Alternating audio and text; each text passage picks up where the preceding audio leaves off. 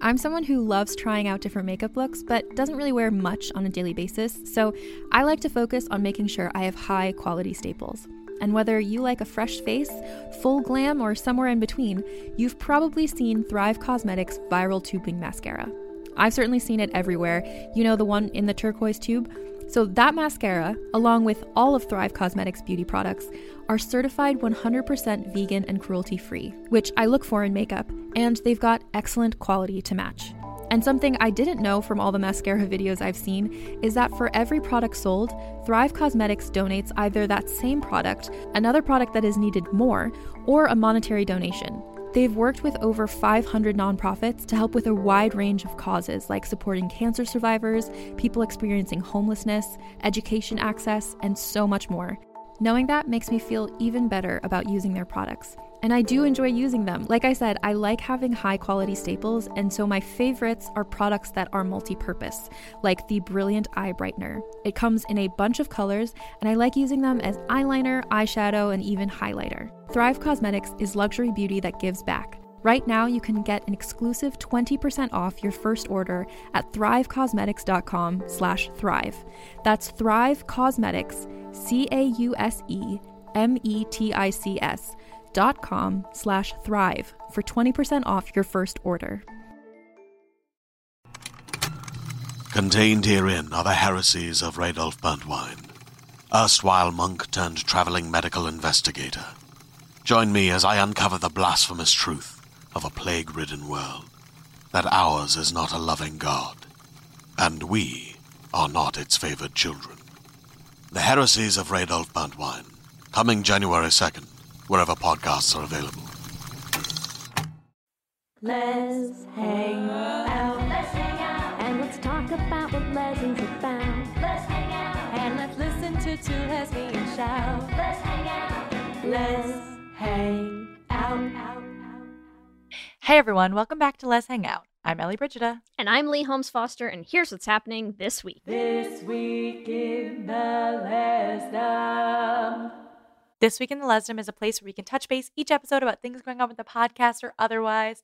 And of course, we want to give you all a huge thank you for supporting our Indiegogo. We have hit over 200 Indiegogo supporters, which means that there's two song previews up on our Indiegogo, and we've raised $22,000.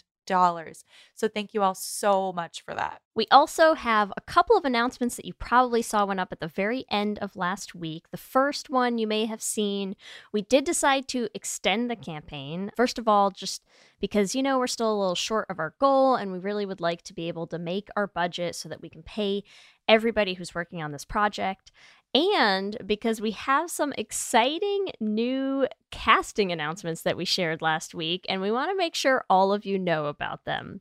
We were so, so excited to announce our Esme casting, who is going to be played by none other than the one, the only Jessica Darrow. That's right, Luisa Madrigal herself. We are so, so, so excited to be working with Jess. As you all know, she was an absolute delight when we had her on the podcast, and we cannot wait to be working with her. Also, this next 30 days gives you a little bit of extra opportunity to tell all your friends hey, look, support this show that Jessica freaking Darrow is in.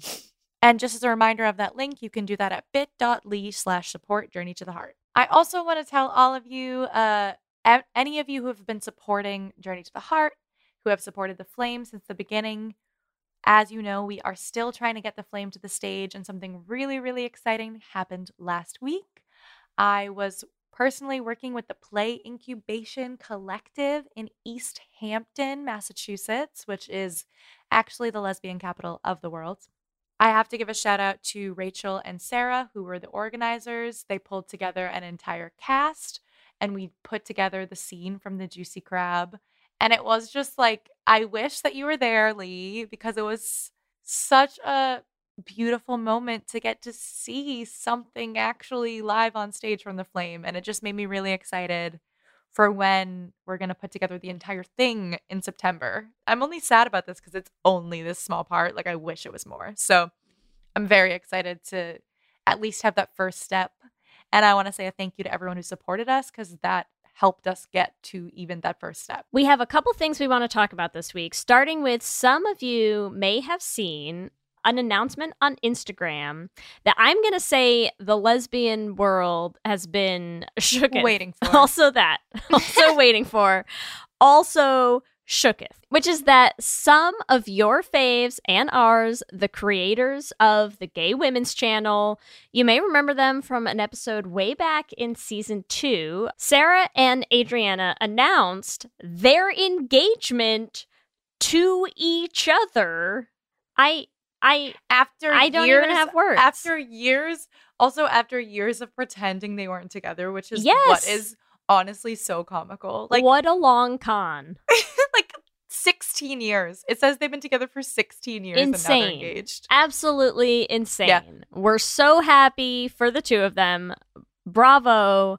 Congrats. And just incredible. I'm so happy for them. Also, I'd just like to say, like, I feel like it's totally valid. Like, they were like, all right, we made this channel and we don't want our private life dissected by the internet. So, like, honestly, all power to them for keeping that entire relationship. Like, we're not together And for however long. if that's the case, uh RIP to them this week. Oh, yeah. Welcome. No, people have been dissecting them as like, are they together or are they not forever, anyways? So, whatever. Also, in the Greater Les universe, want to talk about a few different TV shows and movies that have come out lately because there's been a lot of really fun gay shows. So, things that we are excited about because they're not depressing. Um, so Netflix Heartstopper has been a new one that people have been really raving about. I haven't seen it yet, but I'm excited to watch it. And Hulu's Crush just came out this week, which we've been talking about for a while. Kirsten King, who wrote it, is a good friend of Amanda Hollins, who you all know from Girlship TV. And Amanda has been telling us nothing but great things about this film, so we cannot wait to watch it. So make sure you check it out. I think it just came out. Well, I think it's actually tonight as we're recording this, which means it's been out for, you know, a handful of days by the time you're listening to this. Well, looks like I'm watching something after this. Yeah, right. I know. I know what I'm doing tonight. So there you go. Check it out, gays. Lots of fun stuff. That's what's happening this week. Back to you, Ellie and Leigh. Thanks, Ellie and Leigh, and welcome to our 83rd installment of Should Have Been Gay. Oh, it was fun, it was great, but it should have been a little more gay. And in this week's episode, you know what's coming, Ellie. Bum, bum, Rebel bum, bum, bum, girl, bum, bum, rebel bum, bum, bum, girl, bum, bum, Rebel girl, you are the queen of my bum, bum, world. Yes. I honestly was screaming that earlier. I was like, I was really feeling it. Damn. I knew you were. I knew you were just waiting for it. Ah, rebel girl. Oh, it's so uh, good. Gets me so good. It just it like pumps you up. It really does. It Yeah. really does. So I'm so excited to talk about our movie for today, which is Moxie. So excited. Do you want to give us our IMDb synopsis, Leigh? You know I would love to do nothing more than to read our IMDb synopsis for Moxie, which is as follows. Inspired by her mom's rebellious past and a confident new friend, a shy 16 year old publishes an anonymous zine calling out sexism at her school. Good. Honestly, good synopsis, but I think we can make it gayer, Okay, let's do it. as we always do. All right, I'll start. Okay, here's mine. Inspired by her lesbian mom's past in the lesbian riot grrrl scene and her new big old lesbian friend, a closeted lesbian dives into gay zine culture and loses her longtime girlfriend in the process. Accurate, accurate. That's what I saw. That's what I saw. Mine is pretty similar. I went like a little less Vivian focused and more general. So I Mhm. think my gay synopsis would be a a budding GSA Yeah. at a very shitty high school has a lot of girls confused about like who they're into and who they're all dating and how everyone is pairing up in this, you know, coming of age tale. Oh yeah, there's a lot of lesbian confusion from it's there's a lot. a Yeah. lot. We've been talking a lot about um high school lesbian dramas lately. so We're on a like, roll. We really are on a roll, but I'm just gonna say I feel like so this is a new movie, right? When did it come out? 2020 maybe? This I could look at the IMDb synopsis, out- but- it was recent, right? 2021. Okay, yeah, so it's pretty recent. And I feel like as movies get newer and newer, we're getting like closer to people writing gay shit.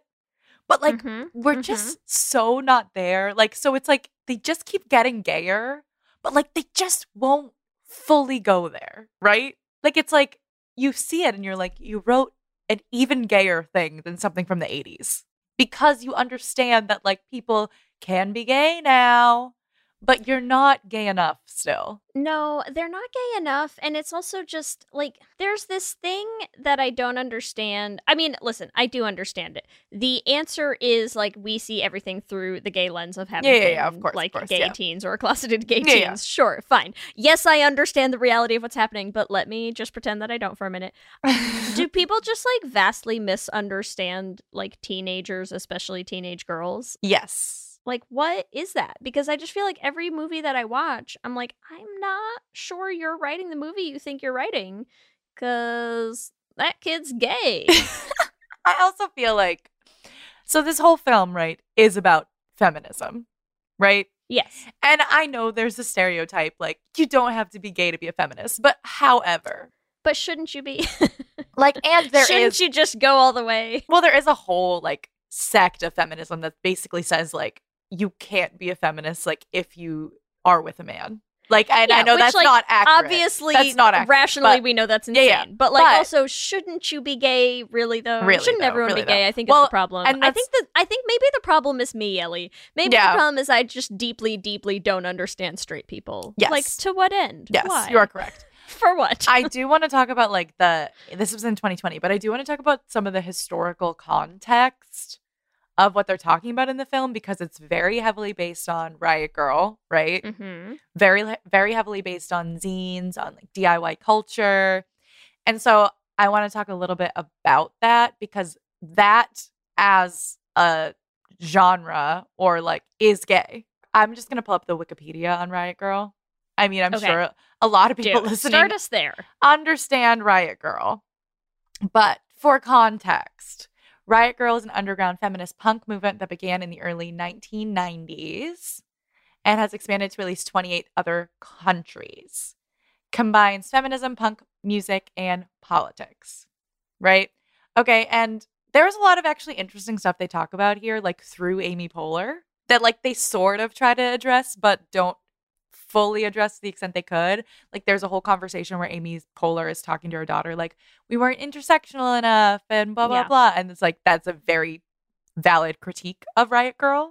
It was very much like a white feminist centered movement, but it also like very much centered around gay shit. Like let's even talk about Bikini Kill, Mm-hmm. Rebel Girl.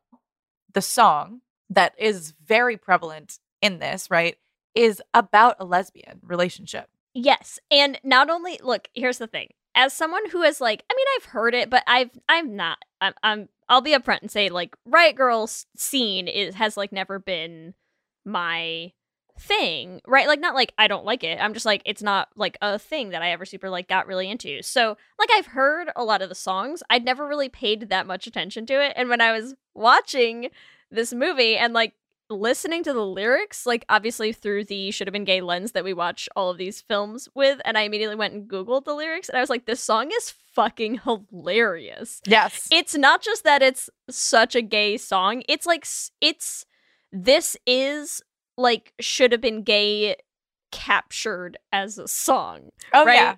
Well, like it, the it- lyrics of it's it supposed to be a lesbian so- song. Yes, they're so perfect though. Yeah. For like all of the shit that we make fun of all the time. Oh yeah, you want right? to? do we want to read some of the lyrics? Oh, you know I do. Let's do it. Let's do it. You know I do. Okay, I just I want to start with cuz the chorus of the song, right? Like the part that that that they repeat a lot that we were singing at the top of the episode. Um, so, Rebel Girl, you are the queen of my world. Rebel Girl, I think I want to take you home. I want to try on your clothes. Yep. Mm, I think I want to be her best friend, quote unquote. I think right? yes, Like, everything is about I want to be your best friend. I want to try on your clothes, and then they ha- they get to this section where it's like when she talks, I hear the revolution in her hips. There's revolution when she walks. The revolution's coming in her kiss. I taste the revolution, and it's like here's why I love this song because this song is literally just being like. We're gal pals, ha ha ha ha ha ha. Yep. But like we're fucking, but like we're best friends, and I'm like I kind of love it so fucking Oh, yeah. much. I can't even stand it. It's so good. And then I'm sure you love this part, Leigh. And this part actually was playing in the film. Yes. So if you look, we're looking at the subtitles, they literally Yes. say this. It's in there. they say she's a dyke, but I know she is my best friend. Yeah. Yes. I also love that this song features so prominently in a movie where we are going to dissect the relationship that Vivian and Claudia have Yep. with each other. Um, ladies, Yes. she is your best friend. You're so right, Claudia. Yeah, you girls are such good best friends. You should take each other home and try on each other's clothes. That's all I'm saying. But that's why I want to talk about it on like a lesbian lens where it's like some forms of feminism do not center around lesbianism, but Riot Grrrl feminism centers around lesbianism. Like there even Yeah. was an was an article that I read because I was like, I need to dive more into this Riot Grrrl stuff because uh, we'll talk about it a little bit. But there's an article with the lead singer of Bikini Kill. She's married to a man, and she's like, people in the Riot Grrrl movement hate me for it. Like Mm. have, and that's like also, you know, we could talk about the complications Yeah, of that, but like the the problematic nature of Yeah, that yeah, yeah, yeah. sure. but that is like very much what that movement was about was like was feminism was fuck the patriarchy to the point where like do not sleep with a man do not get married to a man because you are contributing to the patriarchy you are contributing to the heteronormative society like it was very much like fuck heteronormativity like that was riot grrrl Let's be And- let's be best friends. yeah and also and also sleep together Yeah. yeah yeah, yeah. sure. So I just want to make that clear, like at the beginning, that like feminism can include women of all sexualities. Riot Grrrl specifically is so gay. It's so gay. So gay. I really think here's the thing. I know Claudia took a little bit to warm up to Moxie and like, you know, had to work up to like taking one for the team and whatever. I really feel like if Vivian had just played her the song first, like I feel like something in Claudia would have been awakened and she would have been like, "Oh my god, yes, I definitely want to do this with you, Vivian. I've been waiting for so long. I thought you'd never ask." yes, you're correct. Also, I'm so sorry. I was so dive diving in on Riot Grrrl, we didn't get to our what was our experience with. Oh, I'm sorry. Let's yeah, let's take a step But back. What I- was- I just really felt like that context was important. So I actually watched Moxie pretty soon after it came out. I watched it with my mom because we were like, let's watch a feminist film together. And you know what's actually hilarious? My mom was like, Rebel Girl comes on and she's like, they don't sound very good. I was like, Mom, Riot Grrrl's not about like singing Yeah, yeah, well. yeah. Like, you know what I mean? She's like, I thought the vocals would be different. I'm like, Mom, they're they're screaming in a point. good way. Like point. it's it's about the emotion. Like I'm arguing with Yeah. her about like the fundamentals of like Riot Grrrl music. But we did both very much enjoy it together. I watched it again today to prep. There's moments of it where I tear up. And also like it just resonates with me because I'm like the Riot Grrrl movement was in the 90s. This film is made in 2021. Mhm. So let's do the math on that. 30 years later, yeah. right? And I feel like the point of this film, at least for me, is that like things haven't really changed, which is like such a dagger. Like that Yeah. the whole um conversation or I call it a conversation, but when Vivian is yelling at her boyfriend and the other guy and she's like it's going to take us 300 years to get to gender equality in this country like do you even understand and she's so pissed off i'm like damn i get Vivian so i have just like mixed emotions watching this which i think is the point of Yeah. like yes girl power but also like damn that like this movie isn't enough. Like just the point that like Moxie as itself isn't enough. Do you know Yeah, what I mean? I do. And I think that there are some ways in which it's like, because it's hard. I, like, we do this all the time where it's like, there obviously are things that have changed, right? Like, there have been, yes, yes, yes. there has been progress over the last 30 years, of course. But what I think it puts into contrast is all of the things that haven't really gotten there yet. And I also think it puts into contrast the fact that like there is there is still a place for that smaller grassrootsy like kind of movement that that they do in this movie. Like I love it, you know? Yeah. Does it feel does it feel sort of like out of the time to imagine like I would love to see teenagers like I'd like to believe that there are teenagers out there like making zines in their school. I'm like how fucking cool would that be, right? like honestly- I no, I bet- so badly. I bet there are like legitimately because like I do I hope feel so. like there's if like you haven't started a zine, go start a zine, everyone. That's what we're saying. We know we have some younger listeners. Like, no, literally last night. I mean, I don't know how young they were, but like I was playing at a gig. It's actually PAX East in Boston. And so there were these this this girl came up to me and she looked very riot grrrl. Let's just say that. Like I was like this is a punk girl, right? She came up to me and she was like, "I'm from Philly, like I'm in the DIY scene there. I do more of the art and whatever." Like, you know, so I was like this girl makes a zine. yeah, Like it, people are doing. it. My point is like it is happening. It is happening. I I want it to. Yeah. Um, I guess what I'll say for my experience with Moxie is I remember when it came out. I never watched it then. I watched it last night. Um, I super enjoyed it. I do have I do have many many feelings about how gay this movie should have been because once again, look, it's just it would be a better movie. It's not my fault if every movie would be better if it was gay. I just do feel like it's a missed opportunity. It really is a missed opportunity because Yeah. I do love the movie and we can talk like they have a little bit of gay shit, but not enough.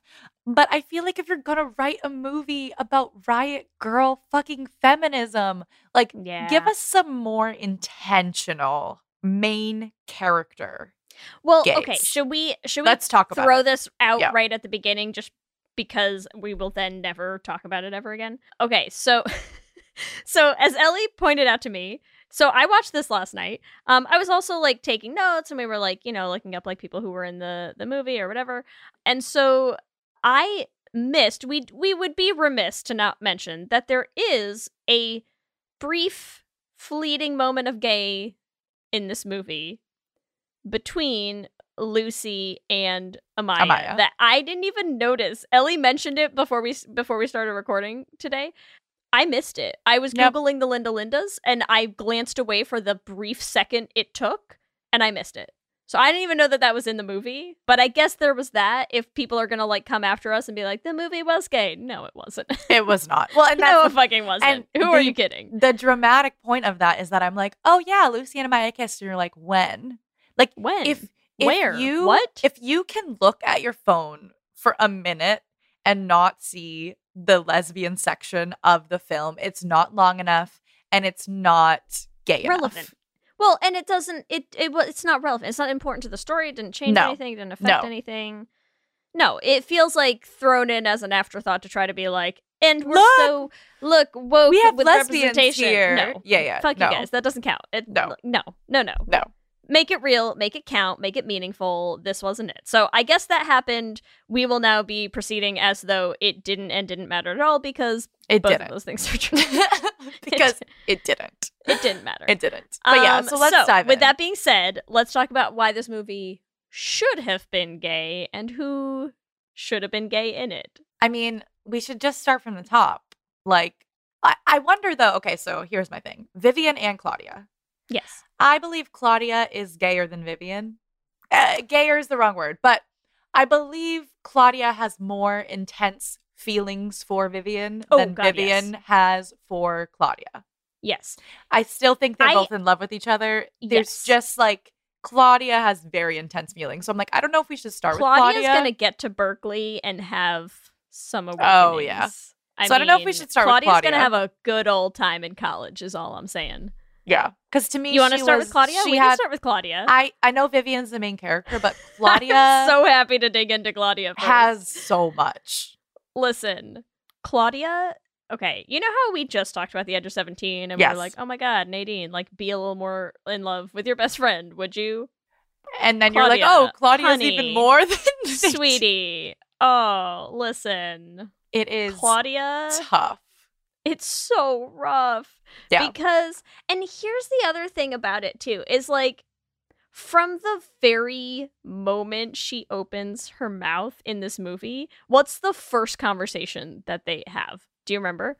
Um, them talking about the list, Yes. or yeah, yeah, yeah. and 'cause- what is every like everything that Claudia is focused. I mean, like, listen, I understand it is a list that like ranks all the girls based on like highly misogynistic things, but like Claudia is invested. Claudia's like, yeah, who is going to be most bangable? Who is who does have the best rack? Definitely that girl over there. Like, like No, dude. It is like I was like Claudia, you are Claudia. objectifying these women yes. just as much as the men. Like Vivian's Yes. like I don't, you know, we don't have to re-, like, and Claudia's like no, but I saw her ass and it's a good ass, and oh, Yes. I I really like that rack over there. Like she's she is looking at these women's bodies and objectifying them. Not okay, She's but from a gay perspective, like she is very very invested in the list. She really wants and to know it's who's going to be on it. it's not that like it's not just that she is invested in how the men are going to rank them like she's She's ranking them like herself. she's yes. ranking them herself every time she talks about it it's like her Her perspective. personal Yeah, yeah, yeah. it's it's a little much Yes. it's a little much so that's like right out the gate claudia's just like let's talk about who does have the best rack Yeah. in the school Let's have you been checking them out? out 'Cause i've been looking and i made my own list yeah. and I've been moving people up and down, and like you know, I really feel like last week I was kind of this way. I'm like, dude, Claudia, like get it together, girl. Because listen, this is the kind of shit that happens when you're repressed, right? Because what you're doing is you are taking your own queerness and like filtering it through the misogynistic patriarchy lens that you see the world through, because you just haven't learned any better yet. Because you gotta come out of the closet, Claudia. you gotta she really walk right on out of there and then you will see how to do how to do this better like how to not objectify and how to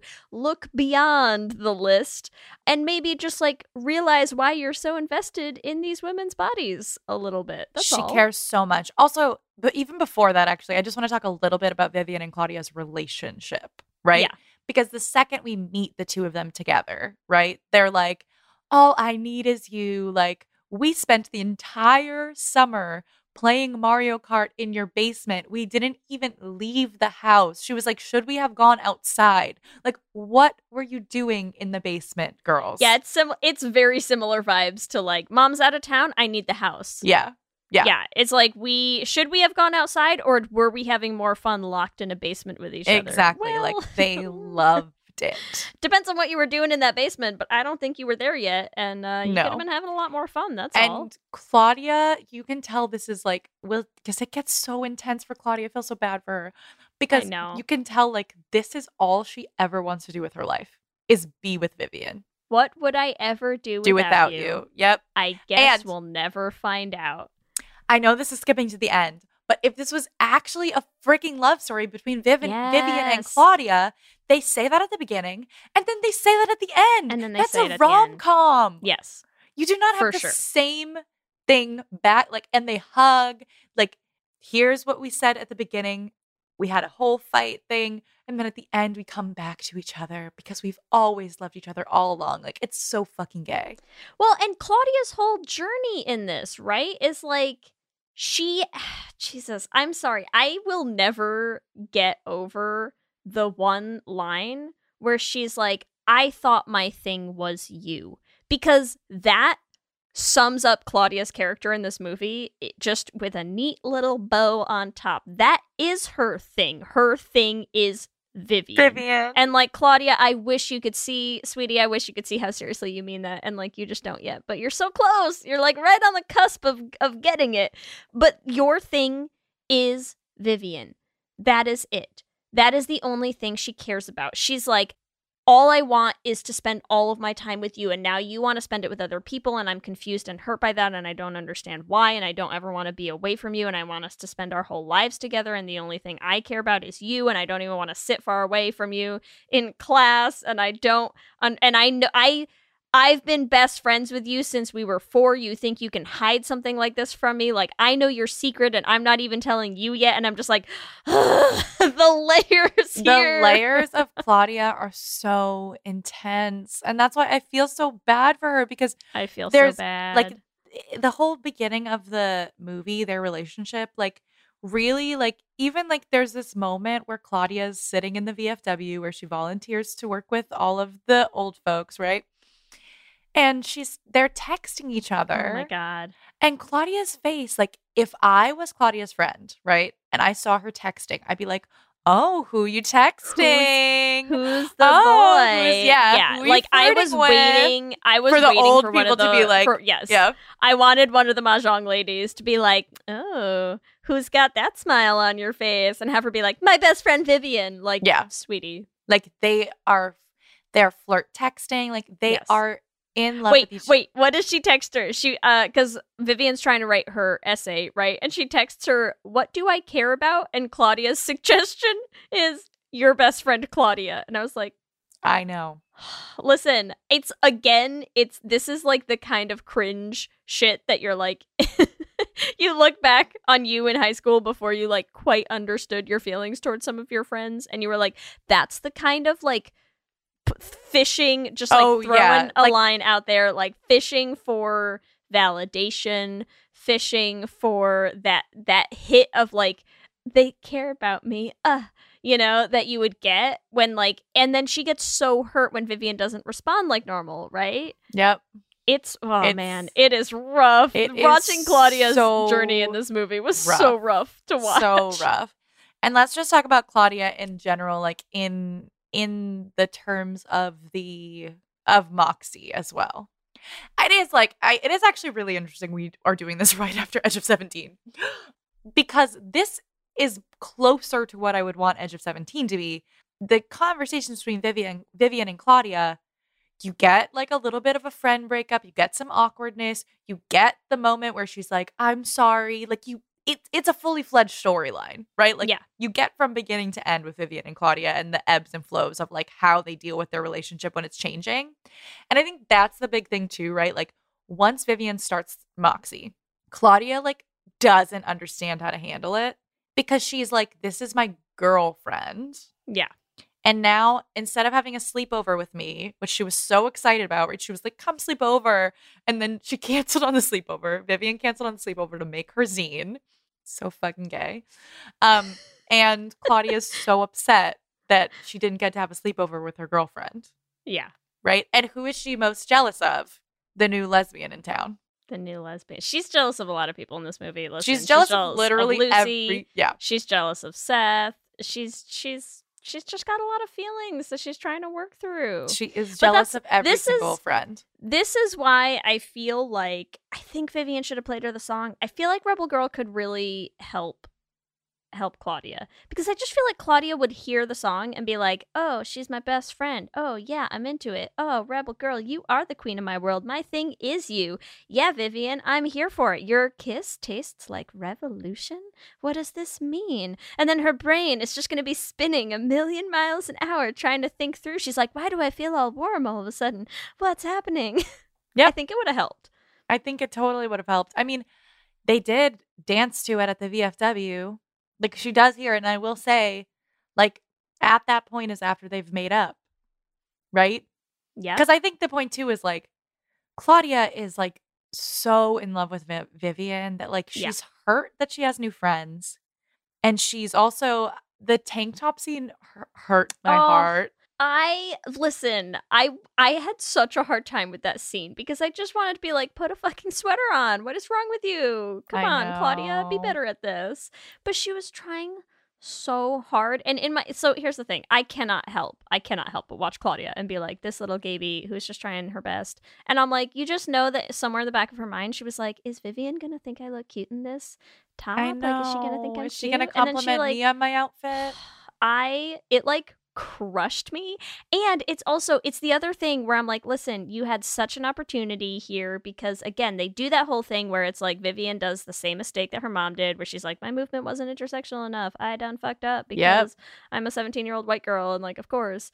But they have that conversation in like that Romeo and Juliet scene through the window where I was just like, so much opportunity, so wasted. So they have that scene where Claudia's like, you don't get it because you're white. And she's like, you don't understand like what a big deal this is for my family, for my mother, the sacrifices that she's made for me to go to college and stuff like that. And I'm like, I am just, I was like begging for it to be like, you don't understand why I can't come out now. Yep. Like, you don't understand why I have to wait until I am out of the house and in college to like be my true self. And I'm like, but I see it, Claudia. I see. I understand. I, see you. It was like literally, she had to cover her identity up with a sweatshirt. yes. She was like, Mom, I'm going to go out like this. And her mom was like, No, you're not. That was heart wrenching. And I just oh, think they so did. bad. I love, I love how, besides it not being gay, I love how they did the relationship bet- between Vivian and Claudia because you have so much. That's why I'm like, let's focus on Claudia. You have so much nuance in her character Yes. for her being like not necessarily the protagonist because like she's so conflicted about this feminism like thing but it's not because like she doesn't care and it's not because it won't benefit her it's because like she has so much other shit going on Yeah. and it's like vivian how do you not understand that your fucking friend cares about feminism but like how also vivian how do you not just like get out of your own ass Yeah. and like talk to claudia Yeah, it's. I mean, listen. Should we should we use that as a, a segue to transition over to talking about Vivian a little Yeah, bit? yeah, yeah. Because I do want to talk about Vivian in this in this movie. What's funny is I want to talk about everyone else a little bit more, yeah well i but also- like, i feel like that's sort of the point of the film to be honest vivian is the anonymous person who started moxie and you're supposed to care the most about her but i actually don't I don't. I don't, but I also don't. don't. know if you're supposed to care the, the most about her. Do you know what I mean? Like, I do think they did a decent job of like, she's created space for everyone else. Like, she almost is like a blank slate for other. yeah, she's like she's like a vacuum in this movie. Yeah. Um, I mean, I, I don't know, get but that. yeah, I get that, but I do think that like I don't know. I just think it's so funny that there there are just so many things about her that feel very gay and at the same time I feel like everyone else in the movie is gayer. So like, I don't know. I think the thing for me with Vivian that cracks me up is that I feel like Vivian starts out as this like she is quiet and wallflowery and it's just me and my friend and I'm happy with this and I don't make waves and all this stuff. And then then Lucy shows up and Lucy's like, I'm gonna hold my head up high, right? yep, And I'm just like, oh, something just happened to Vivian because I'm like, girl, you are into it. yep. Like, she was here for it. And she immediately, again, does this very gay move of this like gay high school move of being like, how do I make that girl like me? exactly. How do I make How do I make Lucy like me? How about I create an entire movement? I did it for Yeah. you, Lucy. I did it for you. It's the gayest shit, right? And also because she does what I think is uh, you tell me, Ellie, is this a relatable thing Oh, for like a Are you talking closeted high Seth? school? No, no, no. I mean, yes, but no. I'm gonna get to Seth. I'm even I'm going before Seth. Is this a relatable gay high school closeted move to be like, I have my best friend and we have the closest relationships and no one has ever been closer than we are and we know everything about each other. And like, who's this new girl? Now I'm into her and I want to be super close with her and I'm like blowing off my best, best friend in the whole world. And I'm like, sorry, I can't have a sleepover. Sorry, I'm actually not going to the game tonight. I have to do things to make Lucy like me. Um, Yep. Anything feel relatable in there? Oh yeah, so relatable. So relatable. Well, because that's the point, right? Is that like if Vivian and Claudia were actually like not gay best friends, then like Vivian could have been like, "Oh, hey, you want to hang out the three of us?" Yeah. No. But she decides But to she have doesn't. very intimate relationships one on one with Yep. each of them. Like you can't combine it. Gay move if I've ever seen one. Listen. So gay. so gay. super gay um and there's also there's something about the whole like again i mean i get it's not where they were going with it but there are reasons that it just feels so relatable i think to anybody who kind of like you know went through that same sort of self-realization process because we've talked about this before how it's like you know sometimes when you're on the cusp of coming out like you're not at your best Yeah. you know, because secret identities bring up a lot of feeling. They bring up a lot of anger. You get frustrated with a world where you are like, it is so much work to pretend to be somebody different than who you are. And so you watch Vivian at the end of this movie, and like it is very easy to watch Vivian at the end of this movie and be like, okay, you're just like a you know little white teenage girl who's like mm, getting pissy about stuff. Like I get it. Yes, she is coming from a place of privilege. Yes, she is like absolutely not putting a- lot of her own things at stake the way that she's asking other people to. Like, absolutely. I'm not defending her actions, but I'm just saying that I think it's misreading what's happening here because I think every queer person can relate to the sense of anger and the tired, like the exhaustion that comes with hiding Hiding. Yeah. it does make you tired and it does make you frustrated and it does make you lash out at people around you for things that aren't their fault because you are working through things and because you are feeling unseen and because you are constantly trying to like prop up this paper facade version of yourself that is plastered over the reality and like it doesn't make you your best is all we're saying Oh, know? and Vivian is like so not her best. Like she is no horrible in that She's table scene. horrible. Like She's awful. horrible. Horrible. and she and she is she's lashing out at everybody you know Yeah. um and and i just feel like that it's like i wish they had just leaned a little bit more into that you know like it was right Well, there it's right there it's right and also like I understand like to bring it back to Claudia, but also Vivian. It's like if we want to talk like a little bit about Seth, it's like Vivian tells Seth this secret, but like doesn't tell her best friends. Like what the fuck is this? But I Yeah. also think it is because okay, if we, I actually think it'd be interesting. So if we look at Vivian with her secret identity as like a greater metaphor, right? So let's say her secret identity isn't just that she wrote Moxie, her secret identity is she's gay. She tells this boy she's gay because the stakes are so much lower. Or, you know what I mean? yeah But if she tells Claudia she's gay, she knows that that means they they're gonna have to have a conversation where they Yep. address their feelings. yep So she's like, okay, Um, it's easier for me to hide the secret from my best friend and push her away than to confront my. Are you ready to shop? Rakuten's Big Give Week is back. Get 15% back at hundreds of stores, and it's all happening this week, May 6th to May 13th. It's the perfect time to shop for everything on your list for spring and summer, like clothing, outdoor gear, and travel. I know I'm using this week to stock up on some warmer weather essentials at Ray-Ban and Ulta, and I love that Rakuten even helps me save on travel at sites like hotels.com. Rakuten really is the best way to shop, and you can save even more by stacking cash back on top of deals. Plus, during Big Give Week, that cash back is bigger than ever. With Rakuten, membership is free, and when you sign up and shop today, you get an extra 10% cashback boost. That's an extra 10% cashback on top of the 15% cashback. You won't see higher cashback rates than these. Go to Rakuten.com or download the Rakuten app. R A K U T E N. Shoppers get it.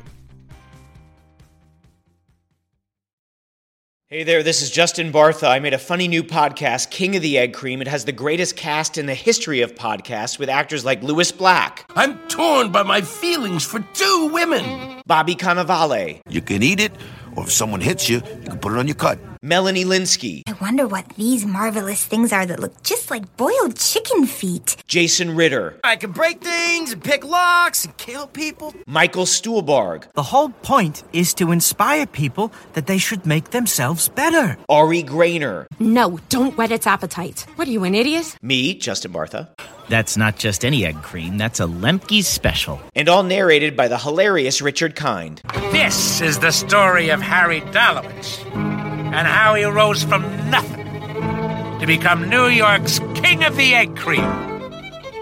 So if you like funny true stories, come listen to King of the Egg Cream, available wherever you get your podcasts.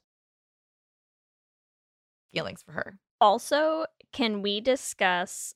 Listen, I want to try to say this in a way that doesn't come across as like sounding racist because that's not what I'm trying to go for. But I do find it a little sus that she's like, I do find it a little just, there's maybe something suspicious about the fact that she picks a guy who happens to look like a decent amount like Claudia.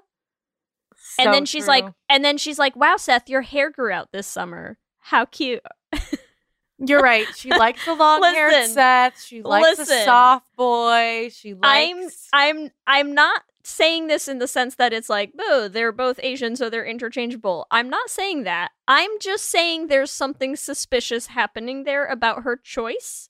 And you know, maybe like who she's really into at the end of the day. That's all I'm saying. There's I'm just some saying displacement there. If you There's were displacing your feelings for your best friend Claudia, I feel like Seth is a safe place for those to land when he grew his hair out over the summer. That's all. I'm just offering Yep. up an observation, okay? and it is the same, the same trope we see over and over. She's like, "Oh, let me go for the nice guy. Let me go for the easy guy. Let me go for Well, you know."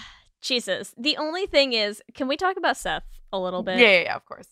Because yes, Seth is the easy, not pushy, like sure, sure. He is all of those things. I am not nothing is going to convince me that Seth is 100% cis in this movie. Hmm. He's not. I'm sorry. I just feel like Seth's whole deal it's too much. It's too much.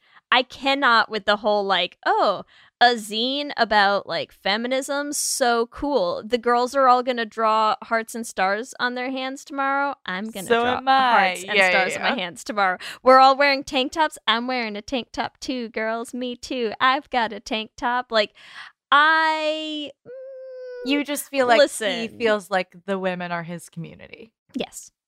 And and I don't think that Seth has figured out why yet.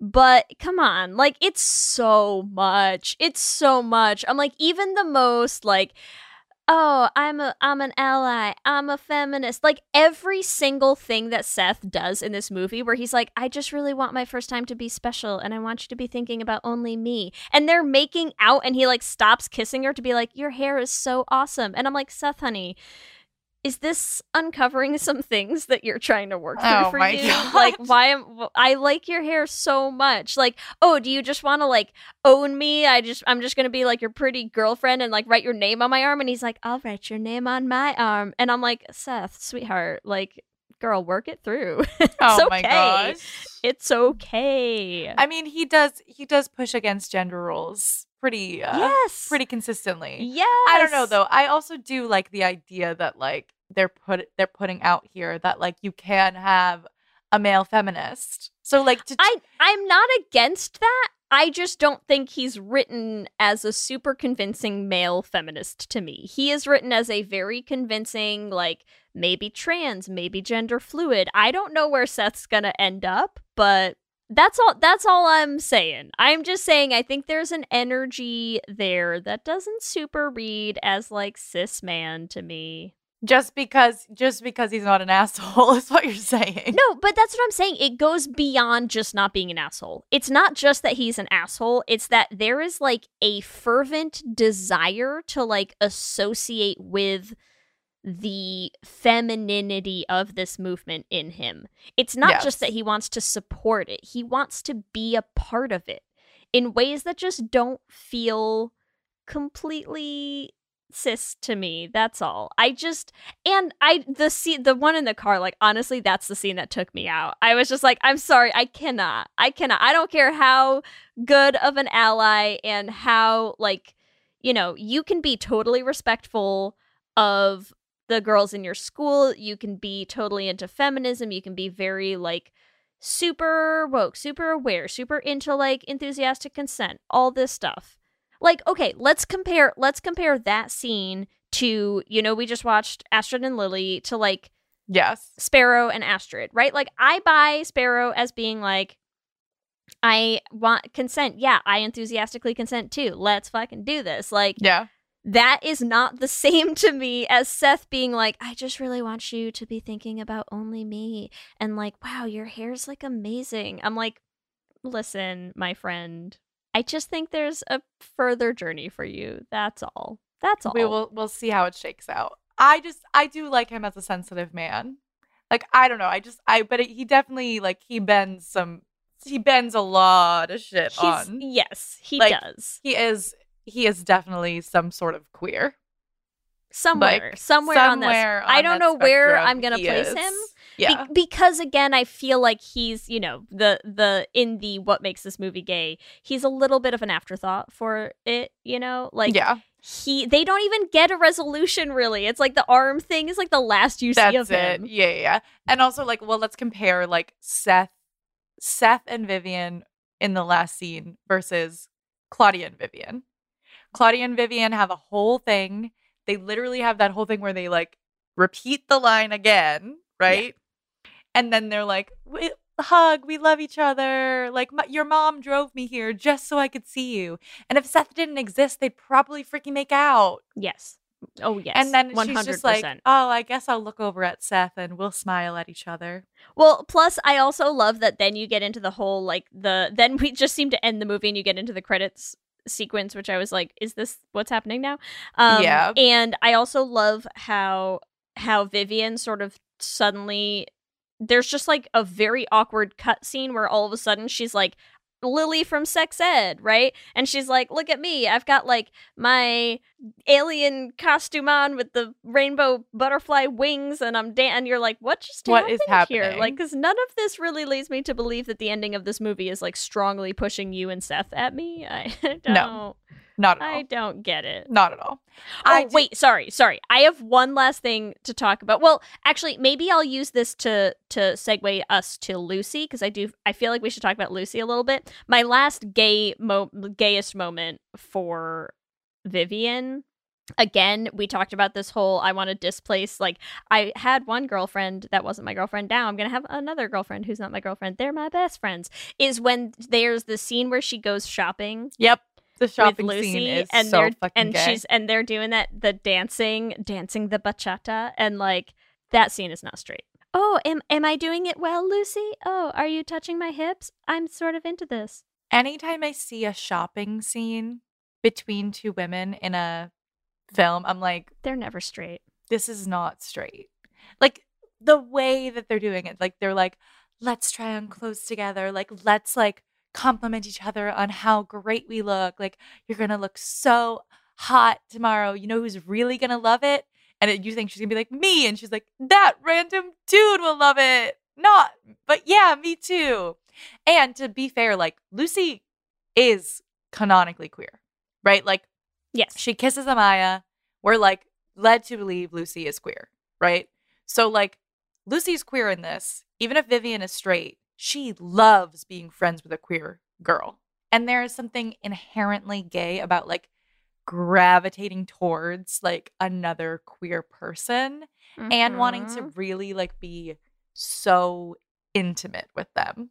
Right? They're like, let's take a picture and post it. Like, Yeah. let's share all these things. And Claudia's sitting there by herself with a tank top because she wasn't invited. It's like, Claudia and her little tank top. why did you not it. invite Claudia to get a tank top with you, Vivian? Stop Because you wanted to be on a date with Lucy. I can't. I can't. And like Her Lucy's whole tank top. I know. Lucy's whole thing in general. Let's talk let let's talk about Lucy. So she Okay. shows up.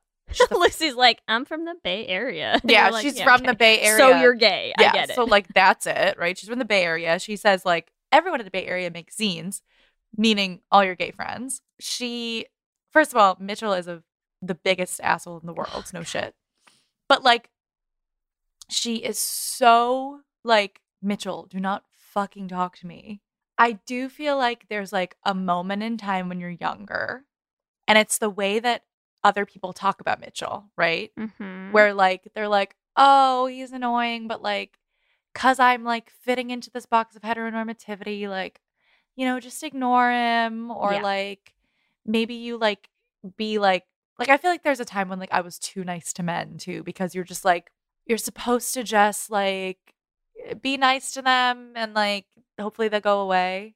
yeah. There's like a very actively queer energy of someone who knows they're queer, has come out, and like a man comes up to them and they're like, dude, I'm I very much Yeah. not even gonna pretend to be nice to you. Like, I Nope. want you to very much know number one, you're an asshole, but like, number two, like, I don't have time for your shit. I'm gay. Yeah.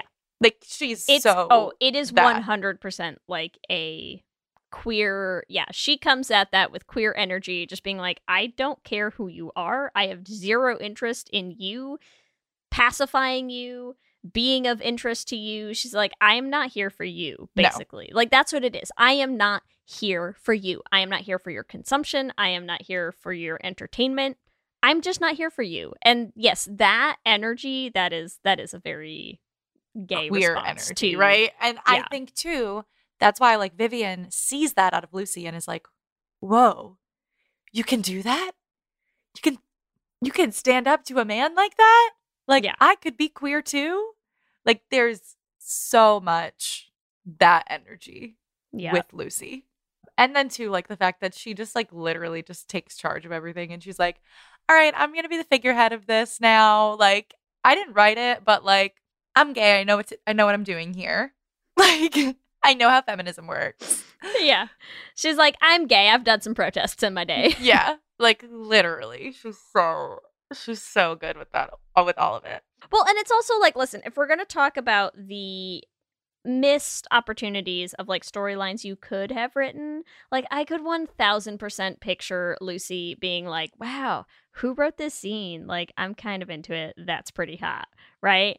And then you could have had like her and Vivian getting closer. Like, Vivian is slowly working up the courage to like come out to her on both fronts and uh and then you have that moment where like you know she like here's what i would love i would love to kind of have uh lucy be like more vocally into the person running moxie and like Mhm. vivian's too afraid vivian's too afraid but she starts getting jealous even though it's her right Nice, yeah. and then she's like and then she's kind of going through this conflicting thing where she's like i want lucy to be into me but she's into the me that she doesn't know is me and so it and so you're like not directly receiving that energy and then she, you like have this you know like confrontation where she's like i wrote moxie and then they like make out in the rain or something i'm just saying i could be here for that storyline too I could definitely be here for that storyline.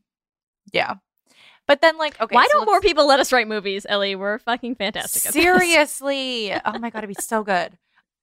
Just picture her like throwing down a stack of the zines in the rain and they're like getting soaking wet in the rain and then she like rushes up to Lucy and they're like making out in this like dramatic scene where she's like it's been me the whole time. Anyways, I fine. totally see that. Somebody Um, write me that fanfic. Let's Please just write put it, it. Let's talk a little bit about Kiara and Amaya because I want to talk about Lucy Dude, and Amaya a little bit. Those So- girls are dating. So yeah, Kiara and Amaya have been dating since the second we freaking saw them. They're dating. They show up in the bathroom together. They always they never they're never separate. No. They're constantly together. They They're are both on the girls soccer team. Like they clearly are in love with each other. They gay. Like- my girl doesn't like freaky cults. Your girl doesn't what? You gay. You're both Yes, gay. Just yes. like they're so gay. Amaya's like pushing Kiara to be the nomination, right? She's like, and Kiara's so like, "Ah, Amaya always does this. She makes me do these things. And she's like, no, stop, Amaya. But like, okay, yeah. Like they make each other better. Yeah. They get each other on a spiritual level. Like they're so fucking gay together. Like they're so gay together. they're, They're so, so gay together. And we do know, same thing, Amaya is also canonically queer as well because her and Lucy make out at the Riot Grrrl scene, right? So we do have two queer characters here. And I feel I like they're like, them. I could thruple them, but I also just feel like it's like you have those two queer characters and you're like, all right, let's throw them together because they're both queer. And there's only, the only way that there can be any queer people is if there's two of them and they're the only two when they get together. Yeah. I feel like Lucy is separately queer. Amaya is separately queer. Amaya and Kiara are together. Lucy's vibing with whoever she's gonna vibe with. Maybe it's Vivian. Maybe it's someone else. But like, they just were like, okay, well, let's put these two together because they're both gay. Yeah. You so know what else? You know what I have to say? I'm curious because I didn't I didn't super look up the writers of this movie, but I do feel like one of the things to me where I'm like, this is where you go wrong. This is why the whole Lucy and Amaya kiss thing, I'm like, okay, sure. Because you wrote characters who are like so gay, and then you like sort of made them queer, and at the same time, you have shown us that you deeply do not understand queer people. Queerness, And, yeah. And here's why is because I agree with you that I think Lucy's energy towards Mitchell is very gay. But for a character who is shown to be canonically queer in this movie, I don't buy that she would never have brought that up to him. Oh, I don't buy that the kind of person that Lucy is, the the personality that she has, that in this scenario with a guy like Mitchell, that she would never once have have done something to either be like, I'm not interested in you, I'm not interested in dudes, like I'm not even like you're barking up the wrong tree, like I is this how you get women? Because that's not how I get women. Like something. There would have been something. something. something. it to Mitchell. And if if she was like Mitchell doesn't deserve to know that shit about me, like I don't like basically like I don't To care enough about him to even say that to any of the girls in Moxie. Yeah. Are Yeah. you freaking serious that she like they have that whole meeting too, right? Where like I feel like they try to make it intersectional, right? Yeah. So they have CJ, who is the trans girl who's a part of Moxie. And she's like, mm-hmm. people don't even use my real name and blah, blah, blah. Right. And so they try to have that moment of like, trans women are included in our feminism. Like, let's talk about black women. Okay. What are Yeah. black women dealing with? Right. zero, zero discussion. discussion of queerness. yeah. Zero. Just it, right lucy like has and i understand that like maybe like that's not lucy is far more concerned with her place as a black woman if we want to like talk about that right but i think it would be both It would be both. Yeah. and you yeah like i just feel like they it just it just drops the ball. intentionally eh, erased any meaningful Yes. Mentions of lucy's sexuality Well, and this is why when we're saying like, listen, I understand there is a lot more representation. Like, sure, we wouldn't have gotten that kiss in this movie 20 years ago, for sure. But is the does the representation mean anything? No.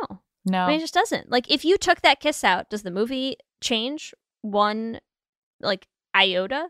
No. Does it change anything? Does it have any impact on these characters? Like, it's not meaningful representation. It just kind of feels like it's lip service. Yes. Get it? Wait. Leigh. Okay. So there's a queer version of the Bechdel test called the Vito Russo test. Okay. To pass the Vito Russo test, the following must be true. Well, and here's the annoying thing it does pass. So, oh, it does. Okay. So let me read. it read does, but in the worst way. The film contains a character that is identifiably lesbian, gay, bisexual, transgender, or queer. Correct. That character must not be solely or predominantly defined by their sexual orientation or gender identity. They're comprised of the same sort of unique character traits commonly used to differentiate straight, non transgender characters from one another. Correct. Right? Yes. The LGBTQ character must be tied into the plot in such a way that their removal would have a significant effect, meaning they are not there to simply provide colorful commentary, paint urban authenticity, or perhaps most commonly set up a punchline. The character must matter. Correct. Correct. I feel like for our should have been gay context, I want to create a test that adds a fourth element that is if you remove their sexuality at all, Yeah. that it doesn't change the film. Yeah. Right? Because I do really feel like it is important that their sexuality still matters. Yeah. Like the character matters, but like their sexuality should be men- mentioned more than a kiss. If you take out any mention, if you take out any kisses, does that change the storyline? No, but I feel like it should. Well, and the Right? thing Like- is, is like I want both. I want both. Like here's the truth of the matter. The truth of the matter is, I do want both. I do want there to be the idea that like if you're because I get it, it's a high school movie. It's fine. It's like there's gonna be stuff that you just toss in, and if you're gonna toss in stuff, toss in gay stuff. One hundred percent, I'm there with you. Yes, it makes me happy to have that happen as opposed to just like the our entire lives of like heteronormativity as the underlying background blanket white noise that's always there. Fine. I'm I'm not it's not that I'm like, wow, that's bad. Why did they have them kiss? Like, great, have them kiss. 100%. Do it does it mean that I count this movie as being gay? No. No. This is not a gay movie. This is a movie that features two characters who like are both girls kissing each other. Sure. It's not a gay movie. Yeah. It's not. It's it's like demonstrably not. I mean, it's the gayest fucking movie, but it's Yeah, not yeah, really. but it's not. I'm like, but give me both. Give me a story where like it actually does make a difference that they're gay because this one doesn't.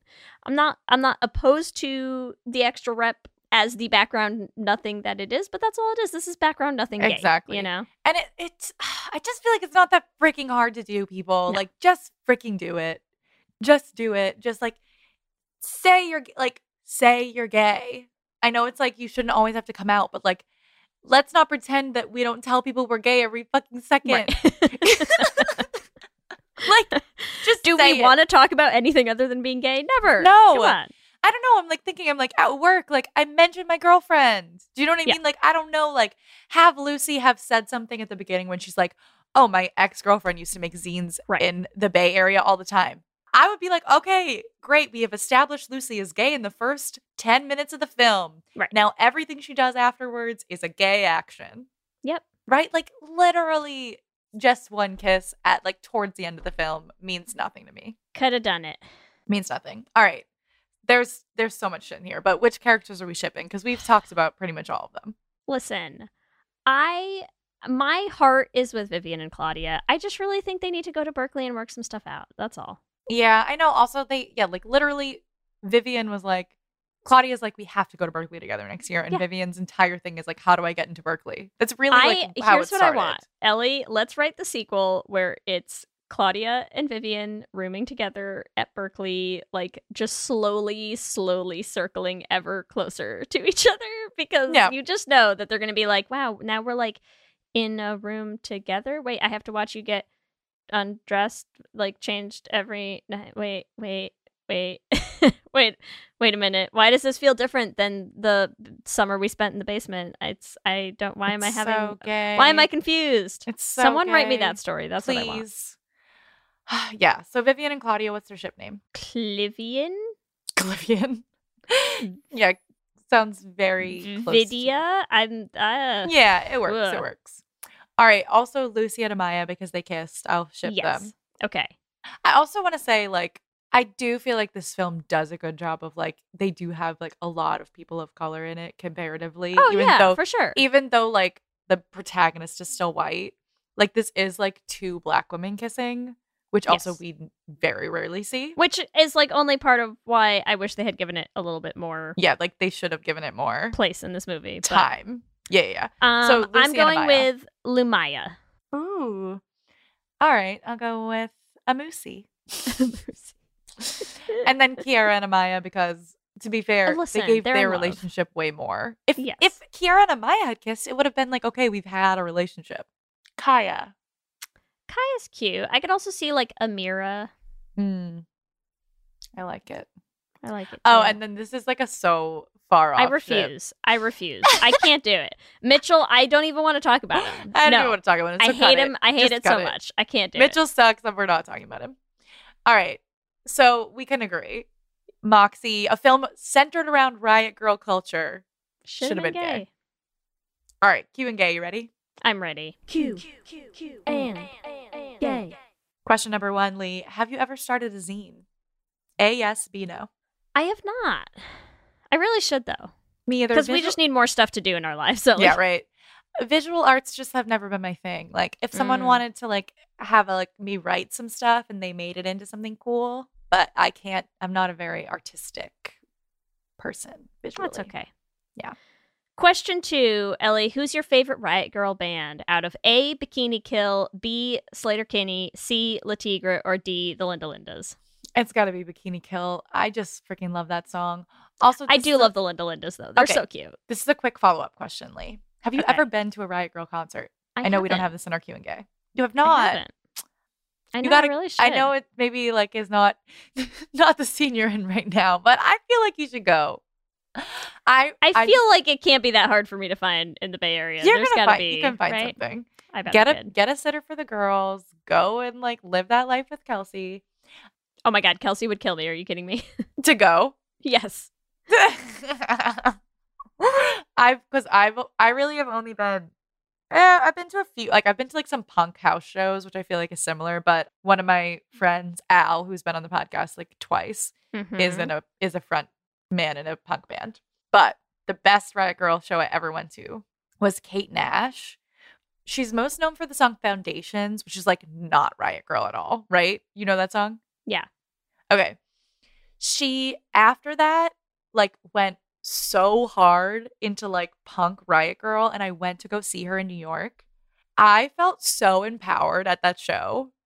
Like, I just feel like every woman needs to go to a Riot Grrrl show at some point in their lives, even if it's just one, just to be like, let me feel this like energy of like, fuck the patriarchy. It was so good. yes. All right, question number three Who is the gayest Moxie girl? A. Vivian, B. Claudia, C. Lucy, or D. Amaya? Listen, I know that two of these have like canonically kissed on screen, but I'm sorry, it's Claudia. The It's answer is B, Claudia, and I would die on this hill. It is Claudia. No, it's It for sure Claudia. She's so gay. Okay, question four, Ellie. Which American Girl doll was your favorite out of A, Samantha, B, Addy, C, Kit, or D, Josefina? Okay, so I have, it's not any of them. I had Felicity, Mm. who was the colonial one, and Yep. she had a horse, and I had her horse. So wow, I'm you were fancy, huh? Felicity. You you was Yeah. fancy as a kid. And my sister had Kit, which is funny because my sister's a journalist now. Nice. Um, I had Samantha, and I immediately like ripped off her dress and bought her. Uh, I requested from the catalog her. Um, they had like you know they had like all the other outfits that you could get them on. no, it was a hiking one. Um, Mm. so it was like a hiking outfit, and she had like I swear to God, she had a fucking rainbow tie dye shirt and like short like cargo shorts and like boots, like hiking boots and a backpack. And I thought it was like the best fucking thing in the world because nothing was coming down the road for me. That sounds right. That sounds right. All right, our final question. Question number five What superlative would you have won in high school? A, class clown. B, best eyes. C, class activist. Or D, most likely to succeed? Oh boy. Um I wouldn't have, I didn't, but like probably out of this list is most likely to succeed. Let's be I real. knew I was a you were gonna I was say a nerd. that. I, was knew a you were gonna say that, and it's true. You have succeeded. I have. I'm living my best gay life, Ellie. I know. I'm gonna say for me, it would have been, hmm, maybe class clown. I was very. I mean, I am very silly, but like I was very silly in high school. But like Yeah. not like in this. I feel like I was still a little more shy than the boy. Like I feel like a boy always gets class clown, which is like See, freaking here's- annoying. Here's the thing: is it's like I feel like if you had asked my friends, I could have been a contender for class Yes. clown. But you have to think about like how did the people you went The to high school I with see high you, and the people I went to high school yeah. with saw me would have seen me as a nerd. That's it. Like, yeah. Ugh, rude. but like a funny, engaging nerd. Okay. Exactly. Also, like class clown should get turned into like wittiest too, because I Yeah. feel like women are more witty, whereas like a dude's just like, "Look at me, I'm doing something stupid." I pantsed myself. Yeah, and you're like dumb. All right, listeners, we've had a blast talking about the patriarchy today. If you want to answer our Q and Gay questions, you can do that on our Twitter at LezHangOutPod. Let me hear you say hip, hip, hip, hip, hip, yeah.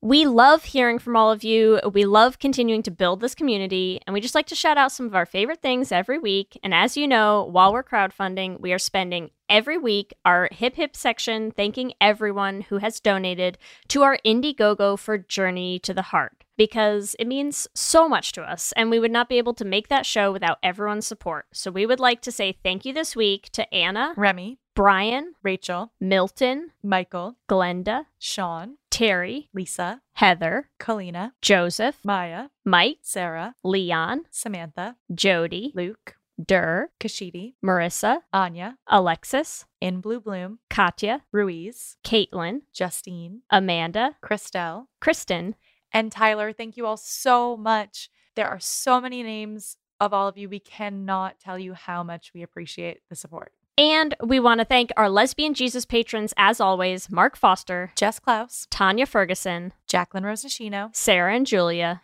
Danny Gunlock Tamora, Brittany Ray, Alana Rosen, Lizette Stye, Stacy, Adi Benitez, Fiona W., Whitney Lennon, and Jennifer Trujillo, and our King Princess patrons, Amy and Ellen, Leah Henley, Liz Chen, Julia Gonzalez, and Ashley White. Thank you all so much. And to all of our patrons, we are just so grateful every week.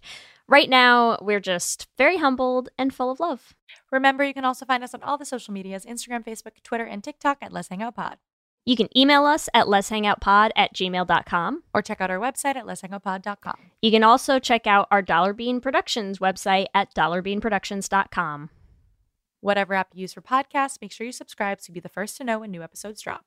And if you haven't listened to The Flame yet, make sure that you go back and listen to all those episodes. We did not win a Webby, but it was an honor to be nominated. And we appreciate everybody who voted for us. And if you haven't listened to it yet, all the episodes are available anywhere that you listen to podcasts. We're also posting videos on our YouTube channel, so make sure you subscribe at youtube.com slash lezhangoutpod to catch them. If you want to help support the podcast, there are so many ways that you can do that. One of them is easy and free. It's to go on Apple Podcasts app, leave us a rating and a review. It helps new people find the show, and we love to read the reviews. Or you can join our Patreon. We have a patron only Discord for all of our patrons. We also have watch parties. We have a watch party this past weekend for Girl Trash. That was so much fun. And you can join that at bit.ly slash lespatreon. And if you want to help us continue working on getting the flame up on stage and making all of our other shows like Journey to the Heart, you can join our Patreon just for our musicals at bit.ly slash dollarbeanpatreon. If you want to get some Lez Hang Out merch, you can do that at bit.ly slash let's shop. It is the perfect time to get your pride gear. If you want to follow us individually, you can find me on Instagram, Twitter, and TikTok at LSH Foster. And you can find me on Instagram, Twitter, and TikTok at Ellie Brigida. With that, I'm Ellie. And I'm Leigh, and, let's, hang, out, again soon. Let's hang out.